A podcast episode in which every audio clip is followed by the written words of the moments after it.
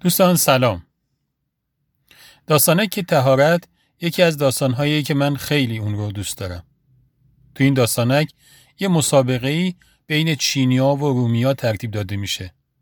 قراره که دو تا دیواره روبروی هم رو توی یک دره این دو تا تیم تصویر سازی کنن.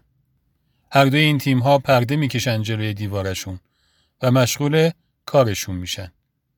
رومی ها کلی با خودشون وسیله آوردند و مساله و مواد و اینها ولی چینی ها هیچی با خودشون نیاوردن. روز آخر تقریبا همه مطمئنن که رومی ها برندن. وقتی پرده ها میفته رومی ها یک تصویر خیلی زیبایی و روی دیواره کندکاری کردن. ولی چینی ها تنها کاری که کردن اینه که دیواره رو اینقدر سیقل زدن که تصویر نقش زیبای رومی ها توش افتاده.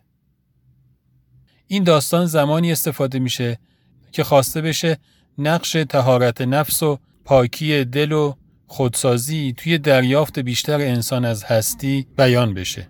ولی واقعیتش امشب من هرچی فکر کردم که چطور می‌تونم احساسم رو از این داستان بیان بکنم چیزی به ذهنم نرسید.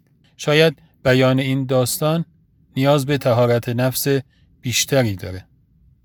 به حال امشب چون خودم رو متعهد می‌دونستم که یک برداشت از داستانک ها بگذارم این وایس رو براتون گذاشتم ولی نتونستم برداشت مناسبی از داستان بیان کنم. خوشحال میشم که اگر دوستان بتونن توی توضیح و تفسیر این داستان به من کمک کنن. با تشکر خدا نگهدار.